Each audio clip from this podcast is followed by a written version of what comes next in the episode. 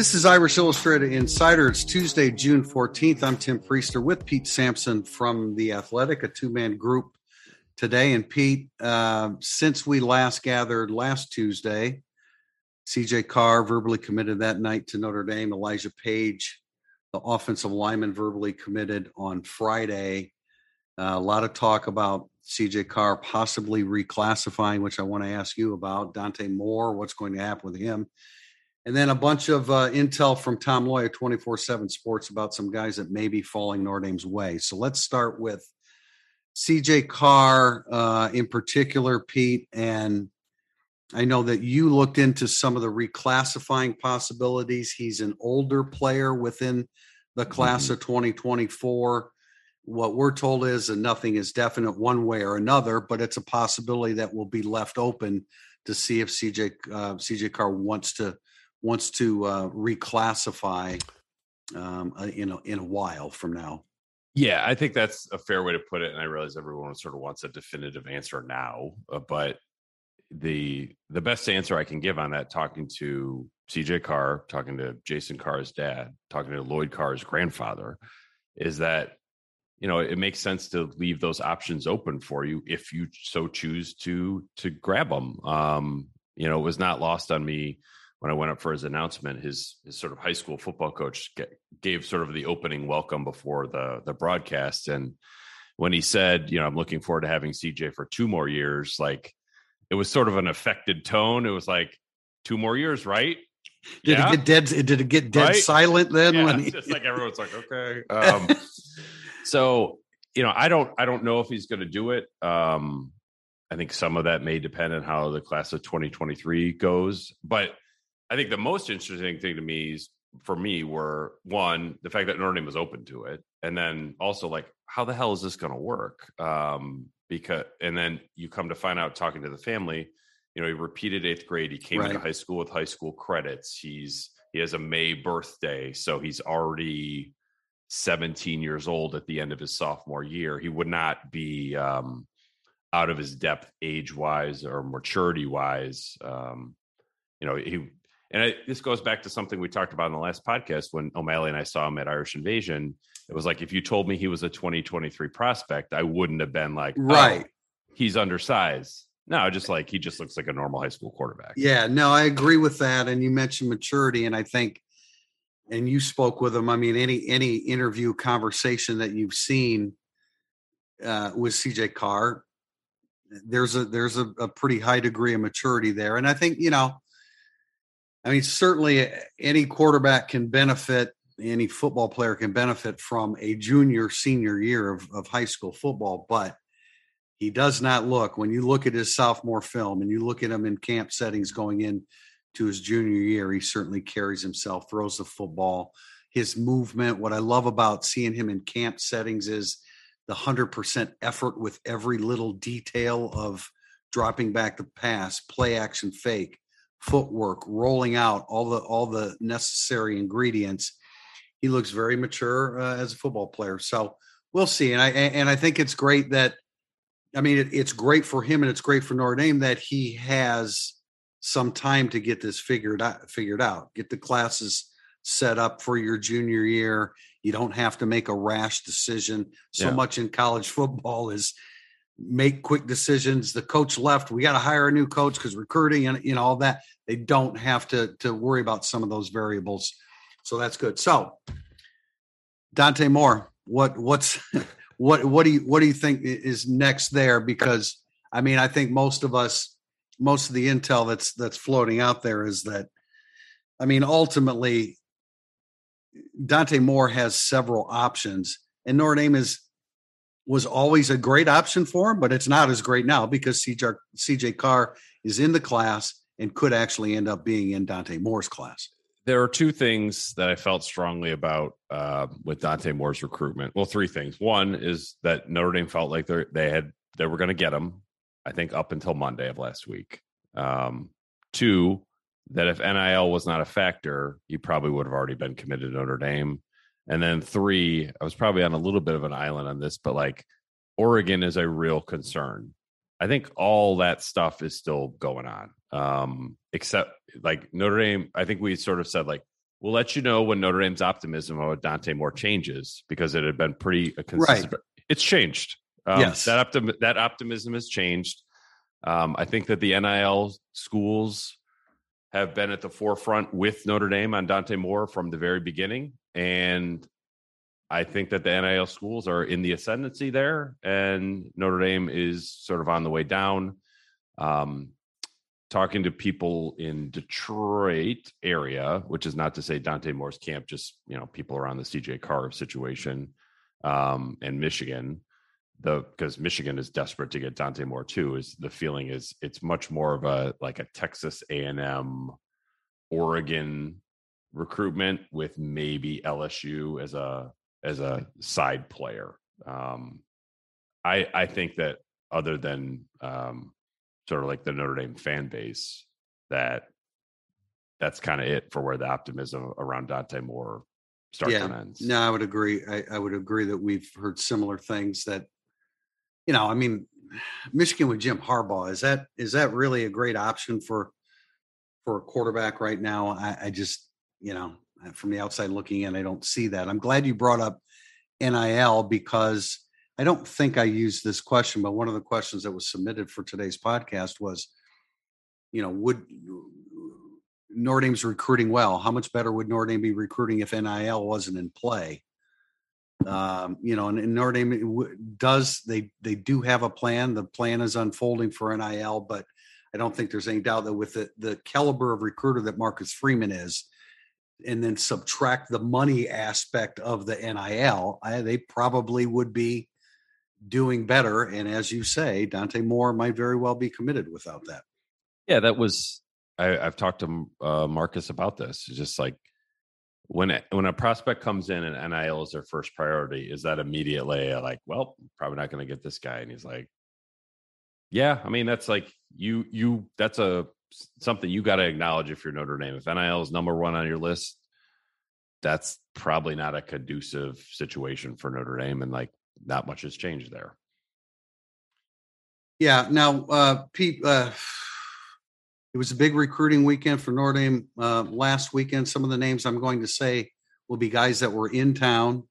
Some are not. Uh, were not necessarily, but you know, I, I mentioned that Tom Loya, 24 7 Sports, put out like an update on where he felt Notre Dame was with guys like Rico Flores and, and uh, Jason Moore, Jaiden Ausberry, the linebacker, Ronan Hannafin, a, a, a two way guy that I like at receiver, Christian Gray, Micah Bell, Caleb Downs, Monroe Freeling. Most of those guys, it's looking it's looking pretty darn good for Notre Dame. Rico Flores, I think, is is probably the one that now I think uh, there was Tom Loy and, and, a couple other guys put in a um, a crystal ball for Flores uh, for Notre Dame, but I mean, most of those guys. I don't know about Monroe Freeling, which who I love. I you know I think he would be the best offensive lineman in the group, probably the highest ranked one. So that's no uh, that was no great mystery there. Uh, Caleb Downs, a five star guy. It sounds like Notre Dame is certainly holding their own there, but like for Flores and Jason Moore and Jaiden Ausberry Hannafin, Christian Gray, Micah Bell. I mean, right now those guys are looking like Notre Dame.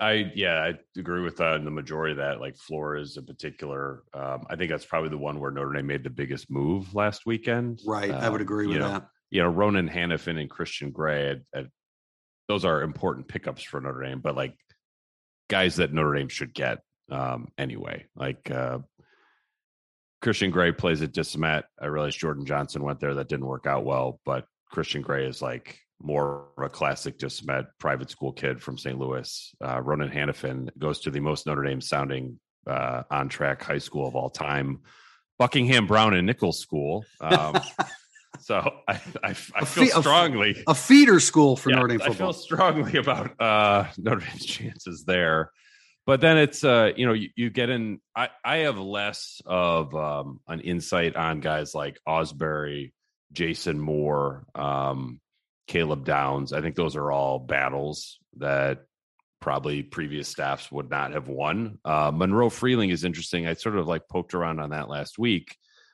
I think they like elijah paige better. And charles jagusah better. Really? Yeah. Really? I um Wow, I'm a li- I'm I'm glad you brought up Elijah Paige. I'm a little surprised at that, and I and I feel like the film review I did on him, I didn't do a really good job of expressing my message on him. Or, My uh, point- Free, Freeling or Paige. On Paige, I'm sorry, Paige. yeah, on Paige because I don't think Paige is where Jagusah and Freeling are now at all. hmm but that doesn't mean I don't think he's going to develop. I just think that at this stage of his career, there there are too many there, there are too many fundamental issues right now. But you know, he's he's a young offensive lineman and and learning, and I, I think in time, I think he's definitely a, a five year guy on the college level. I just don't see him as fundamentally sound as Jagusah and Freeling. But I, I but I would have to say that I'm a little bit surprised if they think Paige is better than Paige is better than Freeling. I think that what they love about Paige is they went out and saw him in spring and it was like 93 degrees outside and he worked outside for three hours, was just a total monster. Beautiful. Um, Beautiful. So I, I think it's uh I believe he that's something that you could see Harry Hiestand really valuing, right? Yeah, Um yeah. that kind of attitude and work ethic. So and that's not to say Freeling is not. Um and I think Jagusah, they just sort of see like, holy crap, what what a collection of physical tools this kid has. Um that I that I think he is the most off the charts uh in terms of just like physical traits you can build. Um Right. you know, it's a, I think they're just at a point now where it's they they can be choosy uh, with their last offensive line spot. Well, that's good to hear. I'm glad to hear that that that is uh, their impression of him because I think Jagusah and Freeling are really really good. Yeah, So- right. And I think Pa- Paige Paige has a chance to be that. I just don't think that his performance is on the level of those two guys right now. Just my opinion on that. Last thing, and we do have some questions in the second segment because uh, Notre Dame baseball is a very hot topic. Notre Dame baseball uh, goes to Knoxville against the, the number one team in the 64 team NCAA tournament field. They go out there and win the first game. They get hammered in the second game, which, you know, as it was happening, it's just like it doesn't matter whether it's one to nothing or nine to one, man. This is just game two. But you certainly felt like like six innings into game three on on Sunday. Uh, Burns, their right hander, was throwing a two hit, throw, throwing a two hitter. And Notre Dame only had nine outs left. And um, as I put it in my recap, Notre Dame was at that point treading water before they started walking on it because because uh, David LaManna, the catcher, hit his second home run of the season and seventh or eighth of his career in a five year starting career down the right field line to tie it. And then Jack Brannigan put him in the lead. They put two more runs on the board, and, and Jack Findlay, the freshman left hander, was brilliant. I had speculated that they might bring it in the in pregame, the morning of Sunday's game, that they might bring Findlay in as early as like maybe the sixth or seventh inning. Well, they brought him in in the fifth, and he threw one hit ball over five innings. Um, a phenomenal job by Link Jarrett. Nothing should surprise us. Um, I wrote a story yesterday that there's Notre Dame is there's no Notre Dame's not an underdog against anybody with Link Jarrett as their coach and where their mindset of this program is right now. I mean, Tennessee. It, I read that and I was like, well, I mean, Tennessee was like people are having discussions about like Tennessee versus the field. Who do you got? Uh, I mean, ten, it was Tennessee was sort of in a is this the all time greatest college baseball Yeah, team Bra- and, and Brannigan like, actually noted that. Um, you know the amount of power that they have, the pitching that they have, just like the The environment down there. I mean, the Ugh. environment they were playing in down there was So I it was it was it was spectacular to be in that environment down there. and then like nothing i enjoy nothing less than debates about like whether it's an upset or like who's an underdog and yada yada. But like the fact the way notre dame beat them with power is shocking to me based on that's not how they've beaten people all year. And then you look at the teams notre dame has played the top 16 seeds what were going into the postseason what are they like one and seven i think? One and one and five? Um and then I I am not versed in college baseball at all. But then when you look at the SEC records, and there were what like twenty five and five Tennessee against a conference that produced four teams to the College World Series. Like, holy crap! I mean, that that had that that was kind of an all time regular season team, No, and then was. Notre Dame just ended it. It's incredible. I mean, you it, you have to consider an upset, but yeah, you understand my point about Notre Dame Oh, yeah. baseball that They under any thought- circumstances. And that was I. Uh, so when I spoke to Paul Mainieri, we were going back about Florida State when in 2002, Right. Which was sort of like Tennessee, and he, the team when they went down there was like, "We're going to win these games. Like we've got this." So yeah, I mean, they don't in that locker room they don't consider it an upset at all. Everybody else in the uh, in the baseball no doubt. universe would. I mean, you, you, the numbers, like for example, and and and trust me, the ball flies out of that ballpark. But uh, the numbers in general, Tennessee had 82 more home runs than Notre Dame going into the series. I mean, it's it's just it's ridiculous stuff. But they find they find a way. I I, I want to kind of save some of my comments because there's a couple questions, but it, it's it's just inc- it's incredible. It's all tempered by the the the very realistic possibility that the last games of the the uh, Link Jarrett era are coming here, coming up in Notre Dame, whether they win it all or not. You know, I- mean, if you can go to Tennessee and win two out of three, is I mean, obviously you can you can beat anybody that you play. They do open with Texas at seven o'clock Friday night uh, in Omaha, and then the other side of the bracket is Oklahoma, Texas A&M, I believe. Um, so, you know, we'll see. We have questions in segment two about baseball as well as football, and I believe a basketball question as well. Coming up, segment two, burning up the boards. Irish fans, listen up. Summer is here, and with it, good times and celebration. And what better way to celebrate than with fireworks shipped straight to your door? Located just 15 minutes from campus, OC Fireworks offers one of the largest online selections of fireworks for all your needs graduations, family reunions, gender reveals, sporting events, and of course, Independence Day. Visit ocfireworks.com for shipping details and be sure to use promo code IRISH on checkout for your special gift. When you need mealtime inspiration, it's worth shopping Kroger, where you'll find over 30,000 mouth-watering choices that excite your inner foodie. And no matter what tasty choice you make, you'll enjoy our everyday low prices, plus extra ways to save, like digital coupons worth over $600 each week. You can also save up to $1 off per gallon at the pump with fuel points. More savings and more inspiring flavors make shopping Kroger worth it every time. Kroger, fresh for everyone. Fuel restrictions apply. This is segment two of Irish Illustrated Insider. It's called Burning Up the Boards. We start with a question from Party at the Moon Tower. What's the biggest upset? Notre Dame over Tennessee in baseball or Notre Dame beating Ohio State in the horseshoe in September?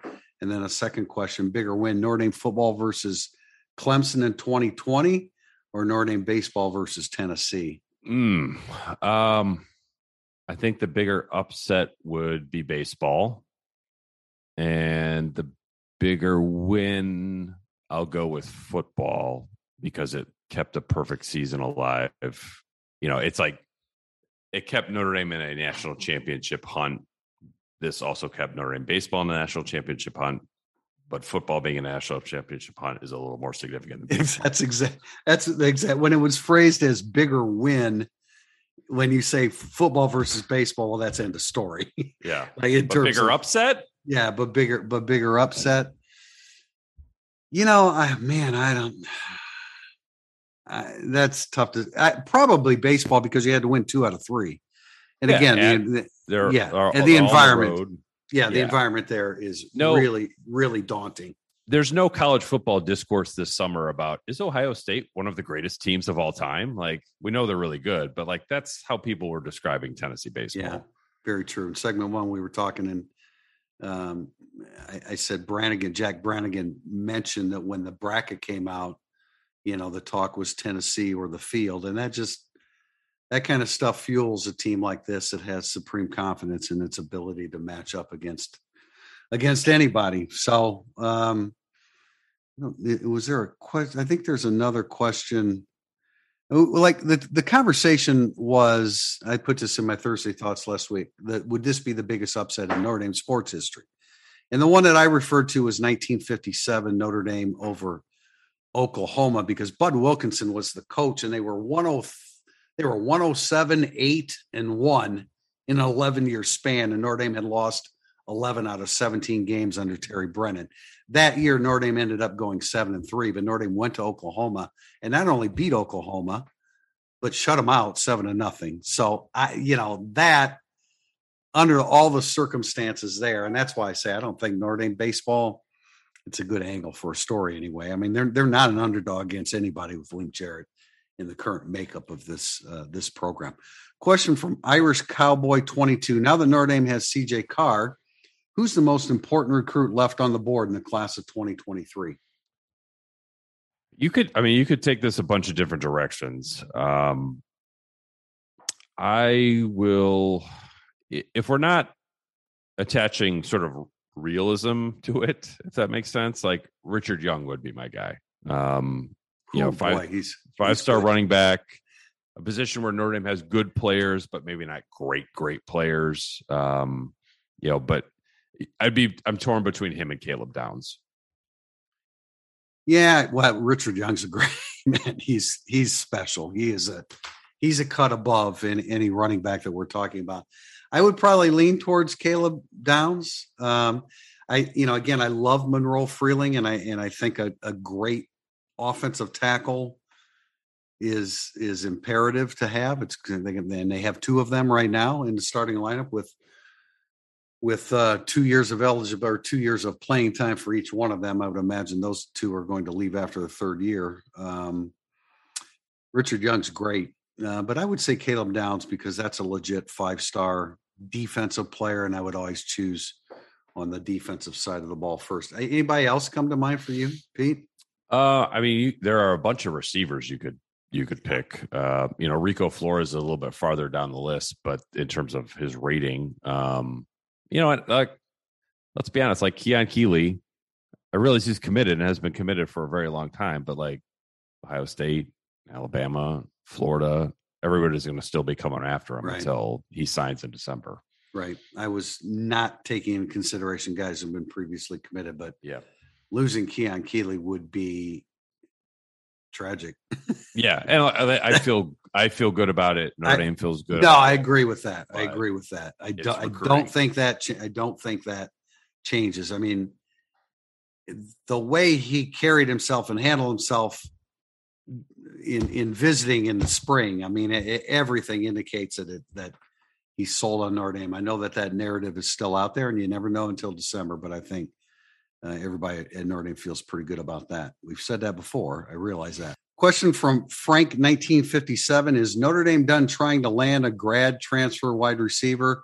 And we're going to tack on Hayden Adam Z, who asks Is it Freddie Canteen slash Cam Smith, quote, break glass in case of emergency time yet for Notre Dame and its wide receivers? Or at this point, would Notre Dame just lean on tight ends and running backs to supplement the passing game? my hunch is that the that last point will be how they deal with it. Um, I don't think they're ever done trying to find somebody, but we're uh, we're beyond that earlier. No, it's doubt. May. Remember Nick yeah. McCloud didn't yes. like. Well, it's it's mid June, so it's you know the the summer stuff has already started now. I think that makes it even more complicated because now you're now you're falling behind everybody. Right. Um, yeah. So don't you think? Don't you think it's an indication that Avery Davis is coming along? They're happy with the progress of Braden Lenzy.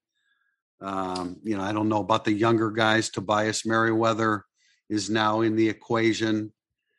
Uh, you know, you have some options with, I think Chris Tyree in particular, and how you can use him in in the slot it's still it's not going to be an ideal situation. It's just not. No. They they paid themselves in, in this corner with the poor recruiting that was done prior to this.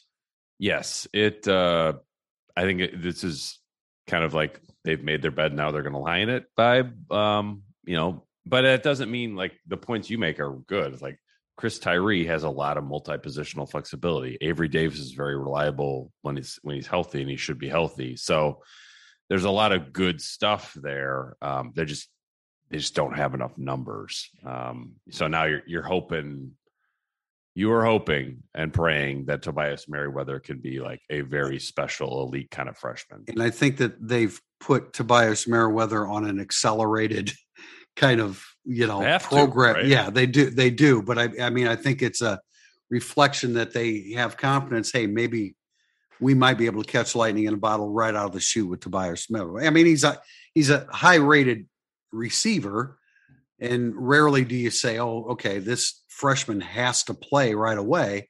But that's the situation that they're in with uh, with Merriweather, and he may be able to back that up.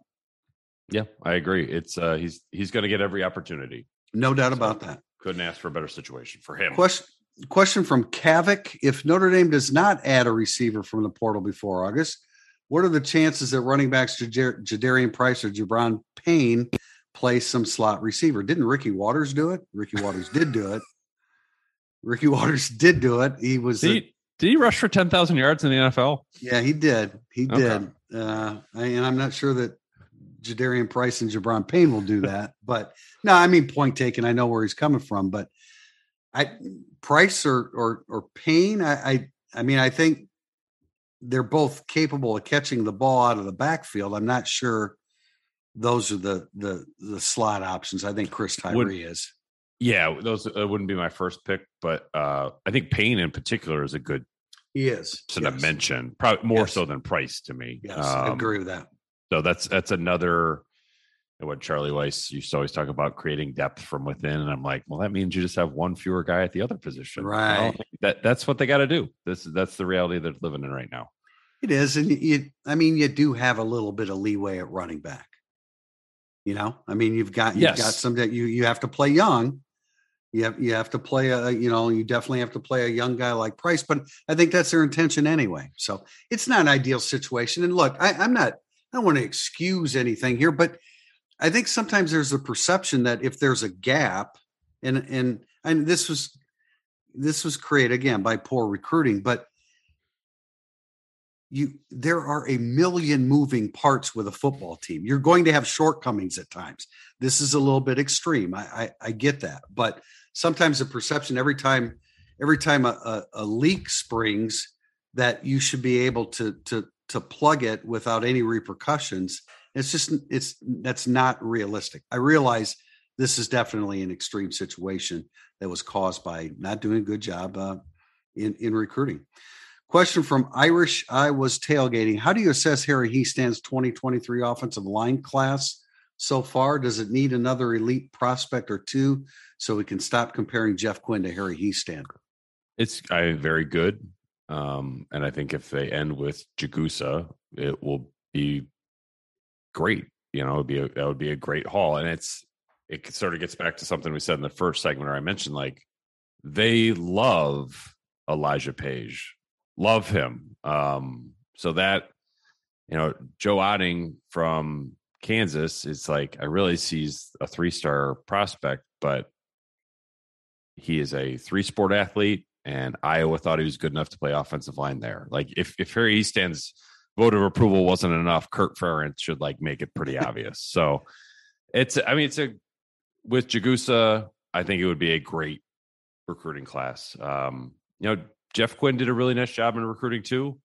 Harry Hiestand did a nice job in recruiting before that. Ed Warner did a nice job in recruiting before that. What what's what's the thing that never changed throughout that? The school they were recruiting to. Yeah. So that's that's important. I guess I would I would hesitate to to use the word great because you know I, I we're not sure exactly how high the ceiling is for Pendleton. Uh, I like Otting a lot, um, but I think that's going to take time. He needs to add considerable size. Yes. Um, you know, I like Jagusah a lot. I love Freeling. I think Freeling would be the the crown the the crown jewel on on that group. Um, and you know, again, I think Paige long term has a chance to be really good, but isn't on that level with Jagusah and Freeling at this point. So uh, I I you know in the in a since Marcus Freeman was hired as head coach, like our message board is eh, you know most people are optimistic and everything's great and this is going so at certain point you have to start bitching and moaning about somebody and something and and those just- that Hiestand recruit like offensive Right, line well- recruiting is like 27th on my list of concerns. yeah but there there there was a smaller faction that did not want harry hiestand to come back to Notre Dame among fans, and and so when there appears to be a little bit of a bobble in recruiting, you know that that, that some are going to go back to that, but uh, there are gaps. There are gaps on every roster, including Alabama from a couple years ago when they gave up 45, 41, 45 points in Mississippi in September. I mean, they Alabama fans were hugely concerned about their defensive coordinator, and then they beat Notre Dame now, Notre Dame hung in there score wise, but they ended up beating Notre Dame pretty badly. So, anyway, I understand the question, uh, and and I would stop short of saying that is great. Uh, a great Fair. would be a great haul. Question from Port Andy: If the is is the Notre Dame men's basketball roster set for 2022-23? I'm not sure how much you you followed that, Pete. I have not. I mean, just on a very surface level with Goodwin and Laszewski and Cormac Ryan. Um, you know, I, I realize that there does does Notre Dame basketball need a big man transfer more than Notre Dame football needs a wide receiver transfer? That's the question. Yeah. P P Sampson 2022 yes. asks um you know I mean I when I when I inquired about Pete Nance uh, as a possible transfer uh, the response was how many guys do you think you are that are going to play that, that I got from Notre Dame? So I think it very well could be could be it. And uh, they've got very a very veteran basketball team uh, that I think is going to be very very good. I mean, they're they're going to make the NCAA tournament again. They need to get to the second weekend of the NCAA tournament for it to be considered any kind of success. And the other certainty is they're going to struggle uh, rebounding because mm-hmm. that's what Notre Dame does. They're four around one, and they're generally lacking in size in lieu of adding more scorers and shooters. Fortunately, the shooting aspect, which was assumed in the beginning when when they gathered those together and then struggled, really started to come together down the stretch of last season and should continue. Should be a part of the the regular shooting r- routine for Notre Dame moving forward. But I think there's a very good chance that the, the roster is set uh, where it is. Question from Play Like a Champ 7. Do you think NBC is missing the boat by not trying to get Mike Golic Sr., Mike Golic Jr., or Brady Quinn in the booth calling games? Um, somewhat. I think Quinn is excellent uh, at what he does. Uh, I, I like Mike Golic Jr.'s sort of like vibe and persona. I realize it's probably not for everybody, but um, I think when Notre Dame's new or NBC's new booth comes out for Notre Dame this fall, I am highly, highly certain Jack Collinsworth will be doing play by play and Jason Garrett will be the analyst. Uh, and that is, that's a big change from Mike Tirico and Drew Brees. So, or Tony Dungy the year before. So I don't, I don't really know because it's like one of the things with NBC is like they want you to be sort of all in with NBC. Um, you it's like at Fox, Brady Quinn is able to do, I think CBS Radio and Fox TV. NBC they they would like you to sort of be all in house. So it's it's not as easy as just being like, well, can't you come in and just do these six games? Um, but I think I think Brady Quinn in particular would be excellent uh, if they can figure out a way to make that work. But uh, yeah, I mean, I think Brady Quinn would be excellent. I, I think, uh, with all due respect, I think Mike Golic Sr., I think that time has passed. Uh, Mike Golic Jr. is kind of a lightning rod. I think, as you alluded to there a little bit, Pete. Um, I don't. I don't think that that. I don't think that would, despite the fact being a former Notre Dame player, I don't think that would float well. And I and I don't and I, I, I don't know. Does Brady Quinn want to do games. I, I think he's more of a, a pregame show kind of guy. I mean, it's a different lifestyle. I can understand uh, the girl, the girl dad that he is, that he would want, you know, more of a in studio role as opposed to, you know, flying from here to there. Well, I um mean, he's he lives in Fort Lauderdale, but has to fly to L.A. for the studio show. So oh, uh, okay. Well, that's every it's every week, whereas Notre Dame it's only home games. So okay, well, that, maybe that, something to be said there. That's a point, but but he works for another company. He works yeah, for another broadcast company. Also a point that yes, is significant. Right, right. So I mean, unless we know the contra- contractual obligations and the specifics of Brady Quinn's contract, Um, we're kind of guessing. Collinsworth is getting his feet wet with the uh, USFL this spring. Huh? No, He is. That's true. Yes, You that's know, happening. yeah, yeah. I just think that that's a. I think Notre Dame people, there's a section of Notre Dame people have been like, why can't a Notre Dame person be in the booth? Why can't a Notre Dame person be in the booth? No, why can't a Notre Dame person be in the booth? Well, Jack Collinsworth, a Notre Dame graduate, replacing Mike Tirico is basically impossible. Oh my Um, God. So it's a t- it is a tough first assignment um, with with a lot of people watching. For him. That's like that's that's Bob Davie replacing Lou Holtz. yeah, it's a tough one. Question from Irish from A2. The Notre Dame football coaching staff is having a lot of success recruiting. Do you think they would be having even more success if it were not for the era of NIL, as I alluded to in segment one? Yeah, I, I I do. I don't think that they would have. I don't think they'd be in a position to basically sign Texas A&M's class from a year ago, though. Um, you know, maybe Dante Moore would be committed, which I'm, is not insignificant, but there were recruiting inducements going on long before NIL came to play that Notre Dame ran into on the trail, and those those would still be happening. Um, so yeah, I, I think it, they would be having more success, but I don't necessarily think they would they would suddenly have six five stars committed. You know, I I, I basically agree with with what you're saying there, and you can't change reality, and NIL is reality, and um, you, you've got Marcus Freeman. I mean, you've got you've got the best imaginable young recruiter going for you, and that is definite. That that you have that, you're going to have that for a while.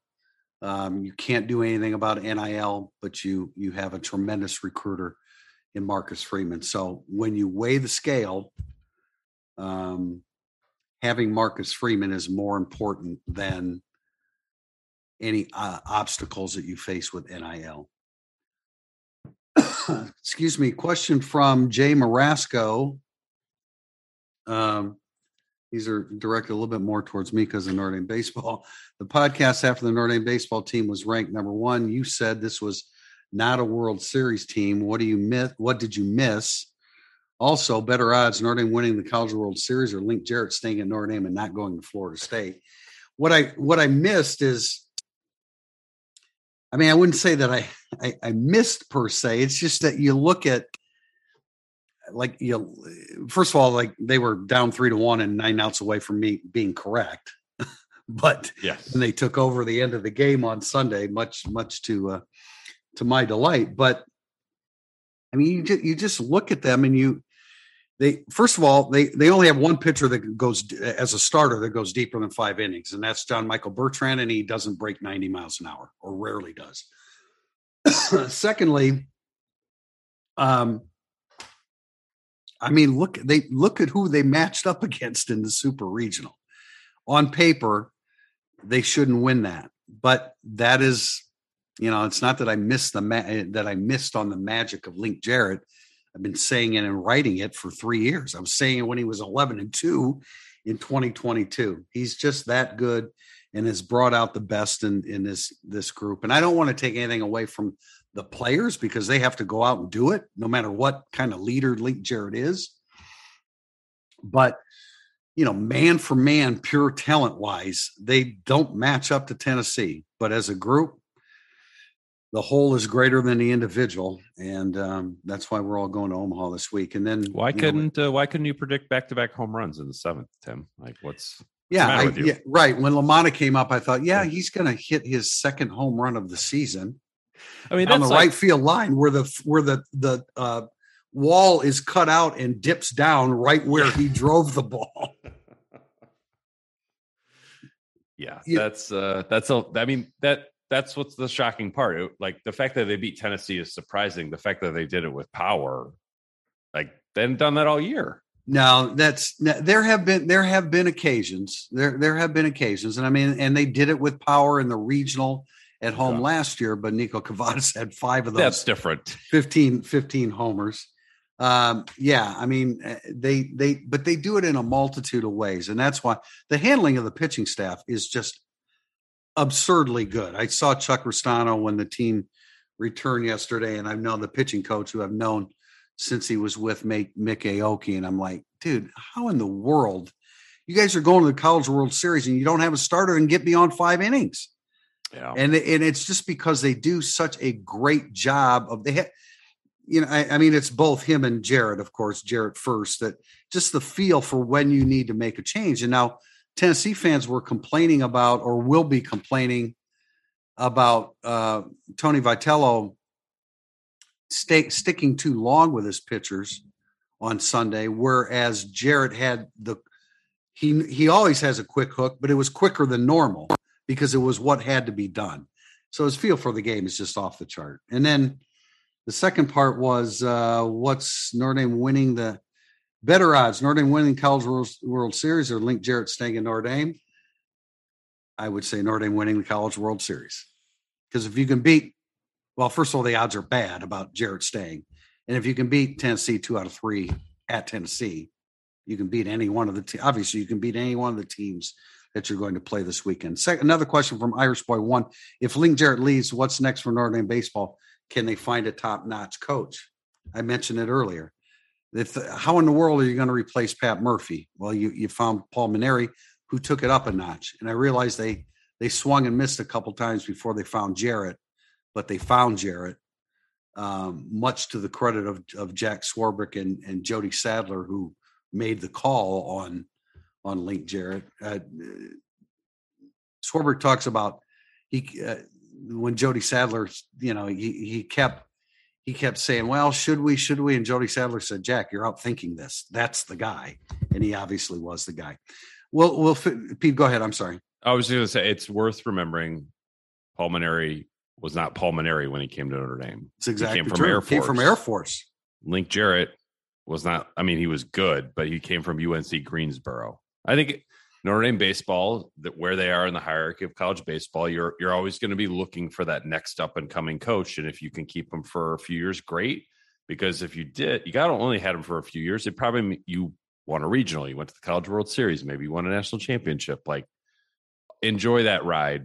Um, that's that's the most important thing to me. Right. And now, because of what he's done, you are going to attract a greater pool of quality coaches Yes. wanting to come to Notre Dame. So I have a hard time picturing the kind of guy that is a better strategist and handler of a team than what I've seen Link Jarrett do for for uh, 85 wins and 30 losses, I believe it is. I I I I don't I'm not creative enough to imagine somebody that's better than him, but there are good coaches out there that will want to come to Notre Dame now more so because of Link Jarrett. We'll wrap it up with a question from T. Branson. Since it is almost that time of year, who on the Notre Dame team? You'll understand what that means. Since it's almost that time of year, who on the Notre Dame team would win a hot dog eating contest? It was you three and the Irish coaching staff.